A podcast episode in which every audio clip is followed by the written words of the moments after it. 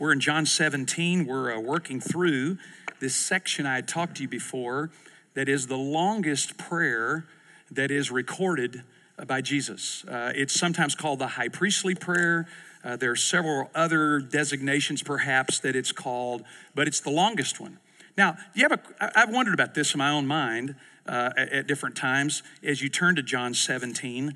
Um, the, uh, the recording of this, uh, this must have been a pretty important prayer to Jesus. For him, it, it seems to me, we don't, we don't uh, in terms of biblical interpretation, there are several theories, what we call plenary inspiration, which means every word that's in the text is from God, is, you know, spoken. The scripture says in Second Timothy that God's word, uh, the word of God is God breathed. Uh, but there is some idea here that it's very likely that Jesus may have told his followers this prayer. How else, again, would they know? Uh, you know, you could say, well, in the plenary inspiration idea, the Holy Spirit just dictated it to them. Uh, that, that's possible. But it seems more likely to me that Jesus, after his resurrection, either told them all the details of that, or, as you recall, they're in the Garden of Gethsemane and they're close enough that they're hearing this, that they're listening as these three, Peter, James, and John, are there with him, you know, apparently asleep at some point. It just raises a, a, an issue here for me of how important this prayer must have been for Jesus to have either dictated it to them and told them, hey, I just want you to know what I was saying. I want to give you the data on that. Or there's a combination here that they had heard some of it and that the Holy Spirit fills in the blanks, that raises several issues here. One is, for me, is how important it is. How important this particular passage is in terms of the, de- the date and detail. H- have you had an experience like that where there was a story that you needed to tell someone or an event that you needed to uh, share and you were really careful about the details? Any, any, anybody? That ever happened to you? I, I remember when Becky and I were, when I was in seminary, we went back uh, to um, Kansas and uh, making our annual trek. Uh, and uh, I, when we got there, uh, I was telling my dad later this story because my brakes got messed up on my car. And so, uh, me not being a real good mechanic, but Becky's brothers, who were good mechanics but didn't like me, didn't put those two things together too clearly uh, they decided they would change my brakes for me on my car. And uh, so uh, that evening we go and we get into the little shed there where they're doing that. And Dale is working with me, and Dale has imbibed a few cervezas, and uh, which helps kind of loosen him up a little bit. And uh, so he starts working on my brakes. And uh, as he does, I, am watching and I'm, you know, I'm trying to, okay, do you need anything, Dale, besides another beer? Um, you know, didn't want to get one of those, but do you need something, uh, a tool? Uh, let's get these, because I've got a 900 mile trip to make tomorrow, you know? So, so I'm, I'm, I'm looking at this and I'm, I'm saying, you know, uh, and he does this. He looks, he goes, ah, this isn't important, and throws this part away. And, and I'm, and I'm thinking, wouldn't it be in there because it's important? Nah, you don't need it. Yeah, but I'm about to go 900 miles now in this car. Anyway, he, he, he does all and starts throwing some other stuff away. And I'm thinking, you know, uh, the details of this braking system have been fairly confirmed to be important to stop in his car. And yet he's kind of throwing them away. And he gets it all back together and he says, it's ready to go. So I get out in the car and I drive down the road right out in front of Becky's farm and I decide, okay, we'll see how they are. And I tapped on the brakes and it turned the car completely around. completely around. I don't mean that way, I mean it did a 180. And I thought, you know, maybe some of those parts were important, Dale. Anyway, we finally get it worked out and I finally got the car home. Um, it's kind of like that in life that there are details here that sometimes are a little important. Sometimes, if you're going to tell someone, I told my dad that story. He said, Well, it wasn't that bad, was it? I said, Dad, let me tell you what happened when I tapped the brakes the first time. Car's completely around. He said, That was pretty bad. the details. What are some of the details here?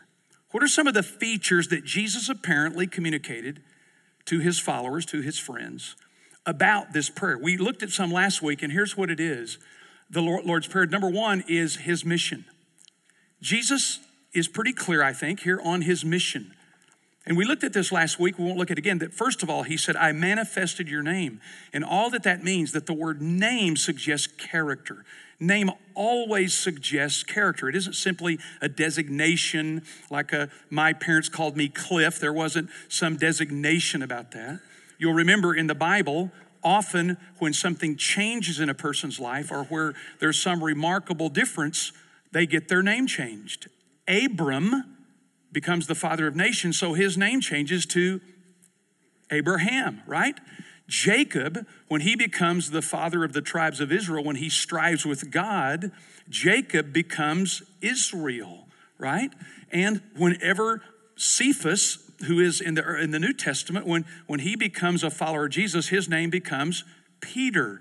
With, with uh, uh, Paul, or with, uh, with uh, Saul, uh, in, the, in the New Testament becomes Name always denotes a change or a matter of character. It's not simply something to designate, you know, hey, you. You know, it, has to do with character. So that's that's the first thing we see that Jesus said, I manifested to them your name, those that you gave me out of the world. For the and then I want you to look here at this second. We did that last week. The second thing here is working is a blank deal. Here we go. This thing is acting up again. He gave them your word. Look here what he says. Now, when they had come to know that everything has been given to me, verse 7, and your words you gave to me, I have given to them. Your words you gave to me, I have given to them. Now, that's interesting to me. We're going to look at this here for just a moment as we think about this that Jesus' mission was not only to manifest the character of God that one would be able to see, but also to understand and know the words of God. The word of God. Notice here it says, For the words which you gave me, I have given to them. Now, this would take a long time, but I look at the word words, the words. This is fascinating to me. When Jesus, the words you gave to me. Now, these guys are Jewish guys and had grown up in Judaism. And you may or may not know, and it's okay, that's why you come to class or learn, that the, the term, the words, would have an incredible impact on these hearers. You have a guess? You, you ever heard this before? Is the idea of words. The Ten Commandments, literally out of Hebrew, are this the ten words. That's all they are, the ten words. We translate that the Ten Commandments. But literally in Hebrew, if you go translate literally, it's the 10 words.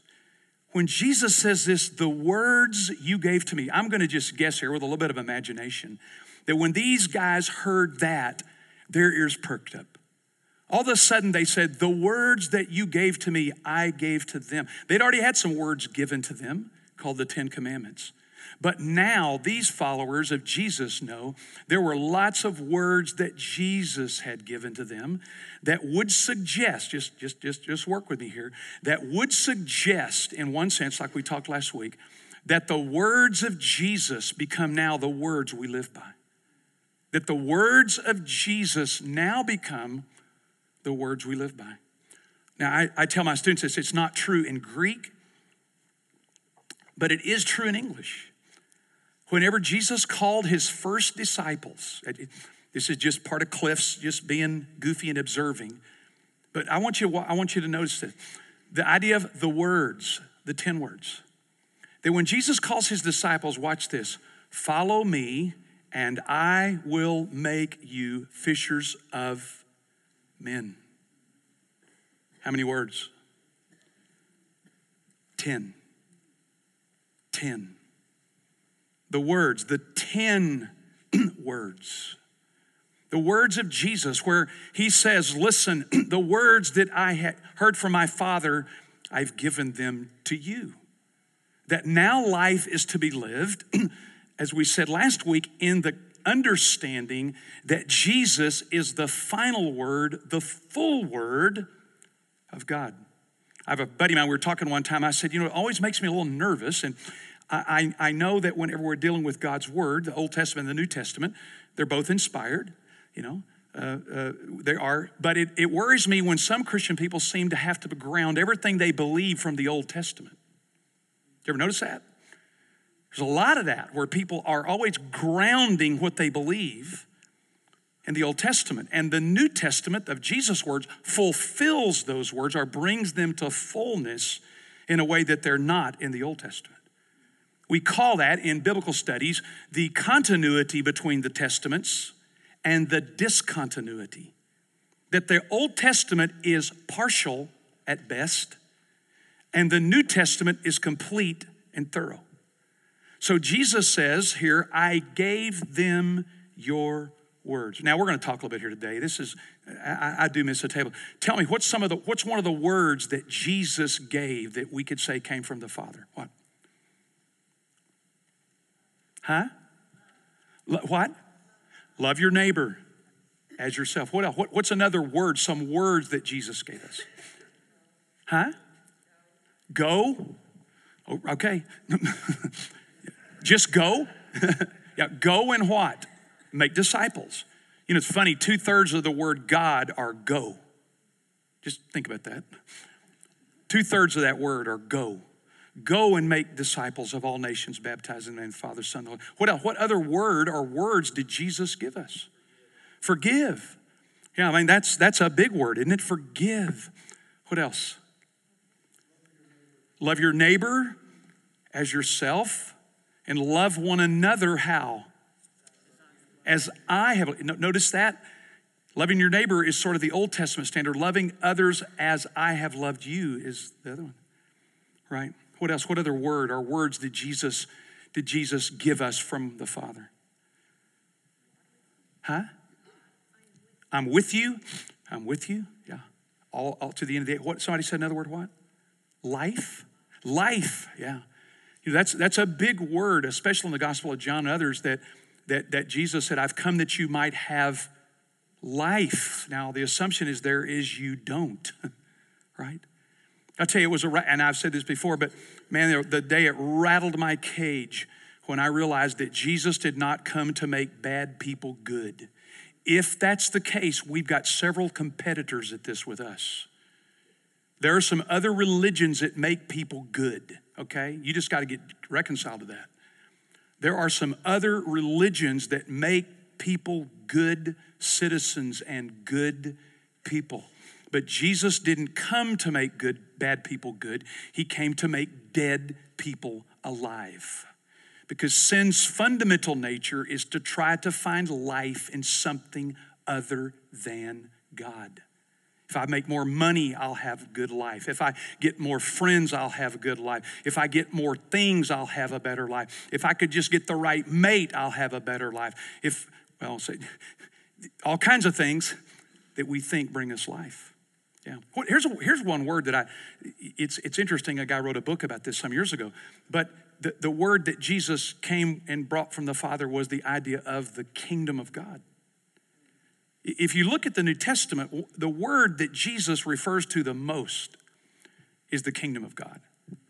Now, he's got it all reformulated. It's not Israel, it's not kicking the Romans out, it's not, it's not bringing Israel back to prominence in fact, I would suggest to you whenever you see that word, the kingdom of God, you translate it a little bit differently. It's not completely different, but it's a, it, that doesn't make a lot of sense to us. The, the, the word kingdom is basileia, which means a king or kingdom. But the word, you can turn it into a verb by basileo, which means this the rule of God. See, the kingdom of God is the extent to which God is ruling in my life and your life. The kingdom of God is not just some political thing. It's not just something for the future. It's not that something just gets set up later. The kingdom of God is the rule of God in the lives and hearts of people. And that's one of the words that Jesus came to give them. The, the, the, word, the, the rule of God, when he said, the rule of God is here. A question, yes. Yeah, I, yes. Uh, Stuart, for recording and for others, he's asking in this parable of the sower, whenever they heard, when it says, and the sower sows the word, and it falls in this ground, who would the hearer have, or what would the hearer have thought about that? Well, I think principally they would have, they would be thinking about uh, Torah. You know, you're going to have to begin there. And yet, by the time of Jesus, there is a really elaborate system of, um, of teaching about that word. You know, the, the scripture tells us that Jesus taught one as authority, not as the scribes and the Pharisees. Because what you have in by that time is you have the Torah or the law, but you also have Mishnah, which is the oral law, what God is supposed to have told Moses besides what he wrote down. You've got Midrash, which is the commentary on that. You've got Pesher, which is an attempt to understand how does that fit into the future. You've got Gemara, which is the teaching of the fathers. You've got Talmud, you've got Halakha, you've got Haggadah. How about that? I mean, those are all pieces of trying to understand the Word. Jesus cuts through that stuff. But I think principally they would be thinking about the Torah, uh, first five books. But this is a really confusing time for these people. I think that's why it's more important even to hear the words of Jesus because he starts kind of cutting through all that stuff and begins to make it, if you will, more clear. Here's what I've come to, like the Sermon on the Mount or other, yeah. How should we interpret it? The way I tell you. No. Any other questions? Well, there will be a test. I mean, uh, obviously, my first uh, response would obviously be um, what's that? The parable. Well, for us now, what is the Word of God? I want to be careful here because uh, you know, I have, a, I have, a friend that I know that, that says it like this, and I want to be really careful here.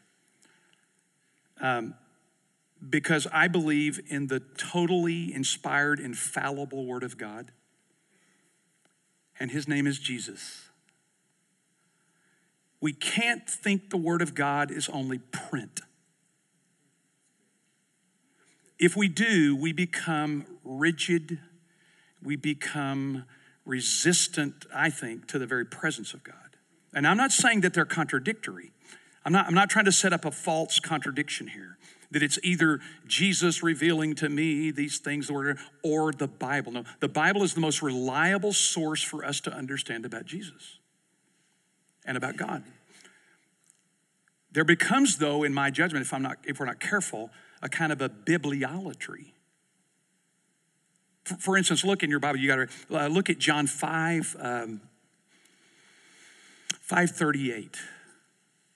This is where the, ch- I wish it was an easy answer here, but look at John 5, 38, 39, and 40, I think it is. Maybe I better look. Some of y'all just about hyperventilated, think, oh no, Cliff's going back. No, it's 539. You search the scriptures because you think that in them you have eternal life. This is Jesus speaking to the religious leaders. You search the scriptures because you think that in them you have eternal life. It is these that testify about me, but you're unwilling to come to me so that you can have life. Isn't that weird? How that the very thing that is given to testify about the life becomes where people stop. Instead of the word, the scripture testifying to the word, the infallible, the in, unmatched word of God, of coming to that, to meeting the word of God. So I, I, I you know, over the years as I've taught the Bible, I, you guys know I love the Bible. I study the Bible. I, I, I spend time in it. I, I, I love it. I, I, tear it to pieces. I say to Becky every once in a while, don't you, don't, doesn't everybody see this? And she goes, uh, no. Everybody see that? No. And, and, and so I know that there is this objectifying of the Bible sometimes that can get very, um, very difficult for us spiritually. So I, you know, I want to be sure that the words that I read, the words that I know, that I don't lose the sense of the presence of those words. Does that make sense? I, I can't, I can't unwind it anymore. I mean, this is a matter of it's almost I don't, don't it's almost dialectical in this sense that it's not this or that it's both. But the bible the, the scriptures you have in your hand are the most reliable source for you to know the word and the will of god. And jesus said i gave them your word Here's what I'd encourage you to think about doing this year. I've got uh, um, some. What if uh, this year, all of us, we could do this, pick a gospel, or all of them if you want to, pick a gospel and work through the red letters. Just the red letters. I mean, almost make a, almost make a, a, a chart, almost make a list of what were the words that Jesus said, particularly the imperatives, the commands. You know, somebody said, well, one of the things that Jesus said, go and make disciples of all nations, teaching them all that I've commanded you. Do we know what that is? Do, do we know what those words are? To, to, to, to, invest some time in the words. Now, you know, I tell my students this all the time and I try to make a connection here. Um, we just started this semester the other day, and, and they're all just, you know, like uh, clear-eyed little kids you know. They're they got their little notebooks and their little ipads and they walk into class and i say i'm teaching right now. Okay so start taking notes. They're like yeah we're not we, we just started. I just called roll we just this isn't hi how are you doing? Let's go uh, and i tell them this i say now through the semester you will hear things from your friends who don't know more than you do um, they'll tell you oh we're not having class today Really? Yeah, that's what I heard. I told them, do not believe anybody around here as to whether or not we're having class or not, whether or not I've canceled a test or not. Here's what I tell them I am your source of reliable information. if you have a question about class, you call me, you email me, you get on this thing we had called, called D2L. I've had kids walk in and say, I heard there wasn't a test today. And I said, Where'd you hear that? Well, my roommate. Really? I didn't know your roommate was teaching this class. I'm the source of information for you. Now, I've got texting available, phone calls available, emails available. We've got a website called D2L where I put announcements. I'm saying to them if you have any questions, you have any concerns, you have any problems, talk to me. Of course, some of them don't. This is what Jesus is saying. Look, if you want to know what the Father said, Listen to me. If you want the words of God, listen to me. I gave them your words and they believed them. Does that make sense? I, I, I want to tell you, you, you know me, I, I'm always trying to do, do this from this standpoint. As you start this new year, I've got a handout here today. It's in the back. We got about 70 copies. If we need more, we'll have more. This is on how to conduct a Bible study day by day for a week. This is you study, use this particular method. We've I passed this out before. You use this particular method in the epistles. Remember the epistles, right? Wives of the apostles, right? So, uh, yeah, that that's not working anymore. um, this is a day by day, step by step methodology. It's back there on the back table to say, well, listen, if Jesus gave me the words of God, if if he gave me where I, I can at least understand them, how do I go about studying them? So that's available to you. That, that's if you want it, you know, you, you can use it. Uh, it's back there on the table. If we need to make more copies, we will. I can put it up on Facebook as well. So the idea of the word of God, I gave them the words. I, I, I asked myself, here's some questions I'm posing. You don't have to answer them out loud. How much time do I invest in learning the word of God that was revealed by Jesus? How much of those words do I know? I mean, we all know a word or two, but how much of those words do I know? That, that said, Jesus said, Your words I gave to them, and they received them, and they understood that I came from you and believed that you sent me. How much of that word do I understand? Have you thought about how much you value God's word? When asked for your opinion, when you're asked for your opinion sometimes during the week, do you ever attempt to think, what would God's word Now, you know, I'm not saying go throw in your opinion everywhere. I'm saying if people ask you, you know, I'm not, I'm not saying you just walk through life and say, hey, you need my opinion, right? You know, I told you that, uh, that uh, uh, refrigerator uh, magnet my dad bought me when I was in seminary said, everybody's entitled to my opinion. but what about when people ask you your opinion? Well, what do you think about this? Have you ever thought about in this coming week or in the coming year to say to that person, well, you know, I don't know, what do you think God's word may say about that? They're asking you, you're not, you're not being belligerent or hostile, but begin to say, what if, what if uh, we looked at what God's word said? So, what do we, what do, we do that this week? Let's say that. What if uh, this week you decide to give God's word in a situation in which somebody asks your opinion? What about that to say, you know, this week? And, and you might even say to a person, you know, I don't really know, but I wonder if God's word addresses that. They ask your opinion. Should I do this? Should I do that? What do you think about that? Well, I don't know, but maybe we could look at God's word here together. If they ask, or find a way to give away a Bible to, or to give to an organization that gives God's word away. I tell you this, I'm, I'm a little amazed at times at the university, I'll say to students, now many of them have phones, most of them do, but I will say to them sometimes, if you don't have a Bible, if you don't have a Bible, you come see me and, uh, and we'll get you one. I'm kind of amazed that, that sometimes our students will come and say, Cliff, I don't have a Bible. And I say, Do you eat out at Applebee's? Because I'm not interested in just, you know, enforcing their irresponsibility. You've got money to eat at Applebee's, you can buy a Bible. And then they go, huh? They haven't connected those dots yet. but to say, do you need a Bible? Get one. Well, you know what? Maybe you could say, as Jesus gave his word to us, maybe you could give God's word to someone else. Maybe so. Number two here Jesus' effectiveness. In this prayer, there's another uh, thing here I see. It's found here, like in verses six and following. He said, um, I, I manifested your name, I gave the word to those you gave me. That's interesting, isn't it? To those you gave me.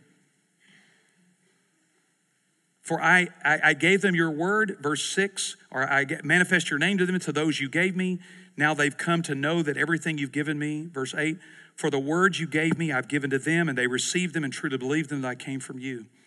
I ask on their behalf, not but to those whom you have given me. Verse 9.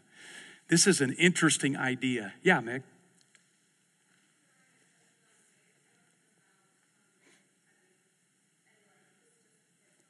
So you shared with her God's word.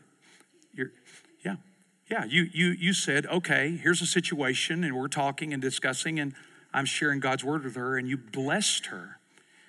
That's great, Meg. Yeah, in fighting cancer, as you guys know, Meg is, is uh, fighting it and uh, has used that, if you will, to share God's word with people.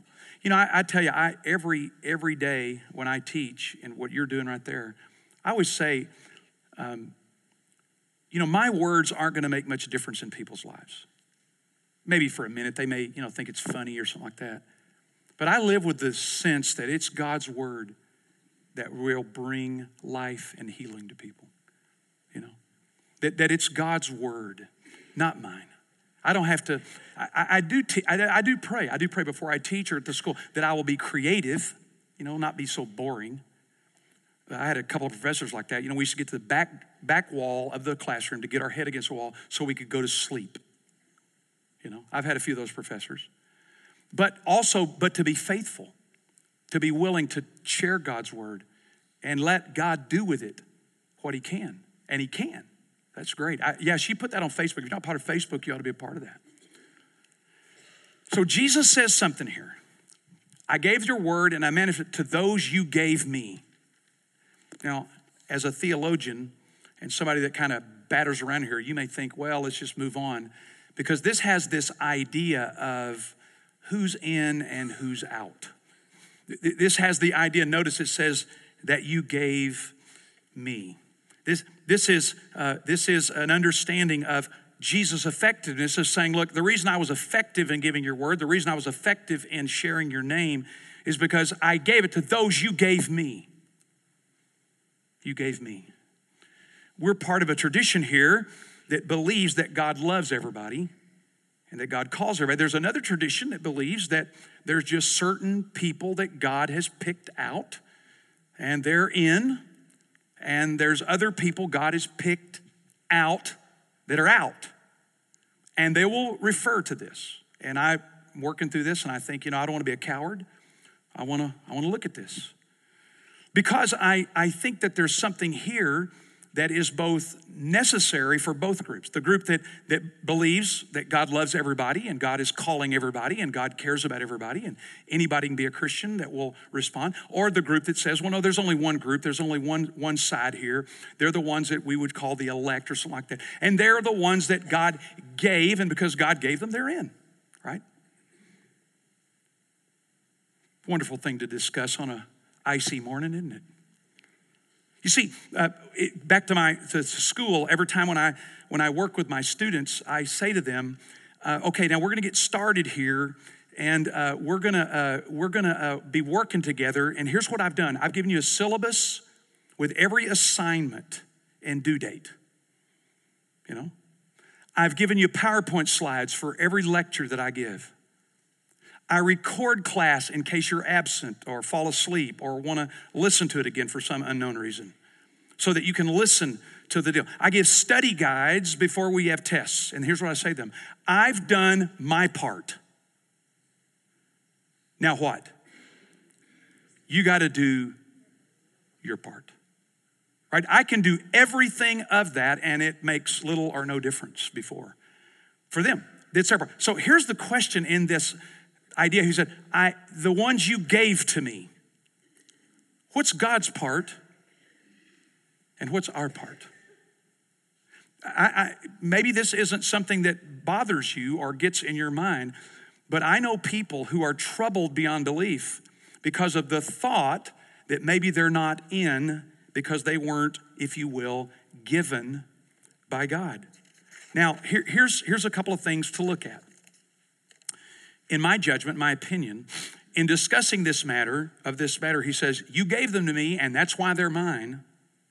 There's this tension, if you will, that it's all God's work and God's part, or the tension that it's all my work and my part. You heard it like this? And they seem to be irreconcilable. They, they seem to be irreconcilable. And I mean, I've been in debates before with people, and it got hot and it got excitable, uh, and I got accused of being this, and, and I accused them of that because, you know, that's just part of theology. It's called a fight. Here's what I want to say first of all the Bible seems to me to be very, very clear that God must work in behalf of a person for, if you will, for their life to be changed. Let me give you some verses here. You can go look at them. We'll look at them. Notice here in Matthew 16, 17, I guess what I'm doing, I'm talking to the group in here maybe that thinks, and I believe that God loves everybody and it's all up to you. I want to talk to you for a minute. Uh, John 6 or Matthew 16, 17 says this when Jesus asked Peter, Who do you say that I am? He said, You're the Christ, the Son of the living God. Remember what, remember what Jesus said to him? Flesh and blood didn't reveal that to you. But what? My Father who is in heaven. I, I don't live with any illusion that human beings just on their own can figure this out. They just come to some day and study a book or read something, and that somehow now they just got it all figured out. No, Jesus said, Flesh and blood didn't reveal this to you. My Father, who's in heaven, revealed this to you. And, and, and your Peter says, and the gates of hell, I'll build my church. The gates of hell will not prevail against it. This, this is the idea that God must be involved. Now, I'll tell you what, for me, this is helpful because I used to think, back when I was in college and studied for ministry, I thought God never got on the scene till I got there. Anybody else think that? Not about me, about you, no. it was all on me, right? I mean, I've heard people say this. Well, if you don't witness to them, they may, they may never ever hear again. Really? That's on me? It's all on me. I can remember, I can remember stopping at gas stations and, and feeling that burden that it was all on me as my responsibility. I remember one time, not kidding you now, at a gas pump. Hey, how's it going? Good. Mind if I ask you a question? What? If you were to die tonight, do you know you go to heaven?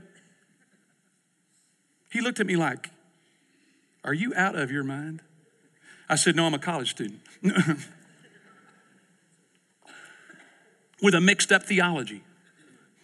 That's what I would have said now. Because I thought it was on me all the time. Listen, Jesus said the Father has to reveal that. I, have talked to people before, and and um, I've, you know I've witnessed to people before, and I'd say, you know, would you? Does this make sense to you? Would you receive Jesus as your Lord? Nope. I go, okay. I'm not going to argue with you. It's, it's not my deal. I can't make you. It's not my responsibility to make you do something here. If the Father doesn't reveal this, now the question is, got to come back to. Look, now watch here. Uh, uh in your Bible, go to Acts real quick. I'm just going to give you several verses. Acts 11. There's this tension I'm going to tell you now in the New Testament that I, I'm not going to get it all figured out. But when Jesus said, These people believed and they did because you gave them to me, what on earth could that mean? Acts 11.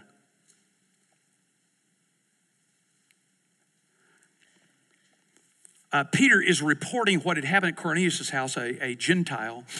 He's reporting what had happened when he preached the gospel and how that the Holy Spirit came and these people became followers of Jesus. And he recounts that. And look what it says in verse 18 of chapter 11. When they heard this, this group in Jerusalem, they're, the, the, he's at headquarters, for lack of a better word. When they heard this, they quieted down and glorified God, saying, Well, then God has granted to the Gentiles also the repentance that leads to life. What? God has granted repentance. See, what, what I think is, I, and I grew up in this tradition, I still believe it. I still believe God loves everybody and God is attempting to, to, to, uh, to, to, to draw everyone and call everybody in. But I'm going to tell you something. There's an error here when I think it's all up to me. I want you to hear that. I grew up in a tradition that said this You need to receive Jesus tonight. Ask him as your Lord and Savior. He's called you, know, all that, you know, if he's working in your heart. But you know what? If you don't, you, you, you, you could do it tomorrow. I don't believe that. I don't believe it's all up to me. I don't think that I get to call, decide that this is it. It has to be the operation of God through the Spirit of granting repentance. And for us to be so arrogant to say, I can wait, I can decide when this happens to me violates the truth of Scripture. I am not saying that you don't have any part. I'm going, to, get to the other side of this thing here in a minute. But I grew up in a church that, in my judgment, taught this heretical idea that you can choose any time you want. You know, my students tell me, they say this. Well, I know I should be a follower of Jesus. They don't tell me this, but we talk about it. I know I should be a follower of Jesus, and I know that, that He's calling me, but I'm going to wait a while. And I'll come to Him later. Biblically, that's insanity. Because that's the assumption that I'm going to be the same person, the same response in four years that I am today. We know that's not true, right? It's a great quote. You might want to write this down. I love it. It says this The chains of habit are too weak to be felt until they're too strong to be broken. Hear that? The chains of habit are too weak to be felt until they're too strong to be broken. See, that, that, that's that kind of arrogance that says, it's all up to me. It's all up to me. I could choose. In fact, I can do what I want to do and live the way I want to live and act the way I want to act, and I can do this later. Because what? It's up to who? Me. I don't think that'll stand the biblical test. God grants. Look, look at 2 Timothy. We'll just keep look at 2 Timothy. That's over to the right. Go to your table of contents. Go to 2 Timothy chapter 2. It's, it's just not that simple, guys. It's just not that simple. In 2 uh, Timothy chapter 2, this is Paul's letter to the, uh, a, a, young pastor guy named Timothy. Surprising. yeah, it's real, real shocking. Uh, when it says in verse 224, it, it, begins to refer to the pastor when it says, The pastor's bondservant must not be quarrelsome, but kind, uh, able to teach, patient when wrong, gentleness, correcting those who are in opposition, if perhaps God may what? Grant them repentance. Hmm. We, we, we don't just sit around and say, well, you know, if you're part of the elect, you'll be in. It says there, you should tr- teach them and train them and correct them and and, and, and, and encourage them. It says there, you know, all the, you know, the, the pastor shouldn't, he should correct them gently and, and, and, and, and be patient with them and help them, that God could grant repentance. All I'm saying is this when we are part of this group call, we think we're given to God, like Jesus said here, it's because God's been active. And let me tell you something, in my, in my judgment. Uh, if you have any interest or any sense of God, you ought to throw your hands up in the air and dance around a little bit. Not right now. If there's any interest, if there's any inclination, if there's any desire, that didn't start with you. That's the faithful, loving Spirit of God drawing you, wooing you, dealing with you. The worst thing in the world that ever happens to a person is when they get so hard and so resistant, they don't even sense it anymore. And they overestimate their power. There's a great study called Dunning, the Dunning Kruger, if you're interested in it. The Dunning Kruger uh, uh, study is this they studied a bunch of uh, younger people, which are always the subject of studies because they don't care about older people like us. You know. Here's the, here's the result of the study the more incompetent a person is, the higher they rate themselves. Just think about that. It's called a metacognitive error. Gerald, you know this. The more incompetent a person is, the higher they rate themselves. You know why? They're incompetent. I had a student come to me some years ago. Any of y'all remember George Scramstead? You know, Mr. Worship around the world, and you know, this student came to me in my office one day, and I'm I'm sitting in my office working. You know, they knock on the door. You busy? Yeah. You ask me a question. You want to talk to me? no. I have a lot of free time in the office. I, I often do. Don't have any two people bothering me. Everybody gets bothered. Pam, they come down to Pam's office. She gives them a hug, though, or something like that, you know. When they get through with me, then they go get a hug from her. Um, he said this to me, walks in my office and we're talking, hey, you know at Crossings, you guys are never going to really grow till you figure out worship. And I went, what? Now that was back, we were probably only running 4,000 people. And uh, yeah, he said that, I'm not, I'm not making this up, I'm not embellishing it. He said, Crossings is never going to grow until they figure worship out. I said, I'm not following you here. Tell me what you mean. He said, I just came back from a conference. I went, oh gosh. By the way, by the way, there's also some evidence of this. When a person goes to a conference, whatever they learned, they're worse than when they went. I'm not kidding you. That's the data. You know why? Because they're an expert now. They got it all figured out. Now, I know what you need to do, Betty, because I went to a conference. So he says that, and I'm going, man, slow down, dude. He said, yeah, I know, man. I'm telling you, Crossings doesn't understand worship. They don't get it like that. I said, I didn't say what I was thinking. So I slowed down and I said, I have a question for you. How many churches have you been the worship leader of to this point? And he goes, None. And I said, I did say this get out of my office right now. before I say something more. He was an expert. The more incompetent you are, the higher you rate yourself. We know this with students at the university. We never give a pretest until students have been exposed to the material till they finally figure out how much they don't know. Listen, I believe that God loves everyone, and I believe that God is calling everyone. I believe that God wants every person saved on the planet. But if you and I don't recognize that we don't have the power to pull this thing off by ourselves, we're going to do real damage to ourselves. That's why I tell my students when you go to chapel, when you go to church, you better sit up, listen up, and get dialed in. Because God doesn't have any obligation to talk to you or deal with you if you keep hardening your heart. Right? See, we, we've, we, we've gotten to this Kruger, we've gotten to the point we, we overestimate our ability. And we're not very dependent on God to say to Him, Thank you for placing in my heart a desire to follow you. Thank you for awakening me to my selfishness and my determination to live for myself.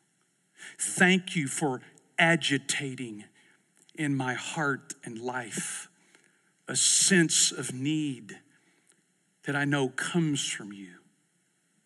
Thank you for stirring up a desire. I, I, I, was sitting at my desk the other day. I honestly wept. I don't cry much. I make people cry, but I don't cry that much myself. I thought, I'm 62 years old. And for some reason, by God's mercy, I still desire to know Jesus. And I don't think I know him nearly as much as I should. And I still struggle praying and keeping from being so distracted about everything else. But there's a desire and there's an attention that I know doesn't come from me. And I'm not saying it's because I'm elect or I'm, it's because God loves everybody, wants everybody saved. But I've recognized that. Okay, let me go to the other side real quick and we'll get out of here. To the other side, to the people they want to just say, well, you know, God's got a group that He's elected and God's got a people He's called and they're His and you, there's nothing to do about it. Listen, I, I know people that say evangelism is unnecessary because the elect are going to get saved regardless, right?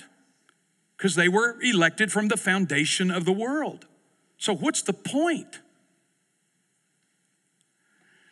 I will tell you this, and I'll, I'll, I'll, I'll say this. Uh, our good friend, uh, John Calvin. And I love him. I don't agree with him in a lot of ways. But,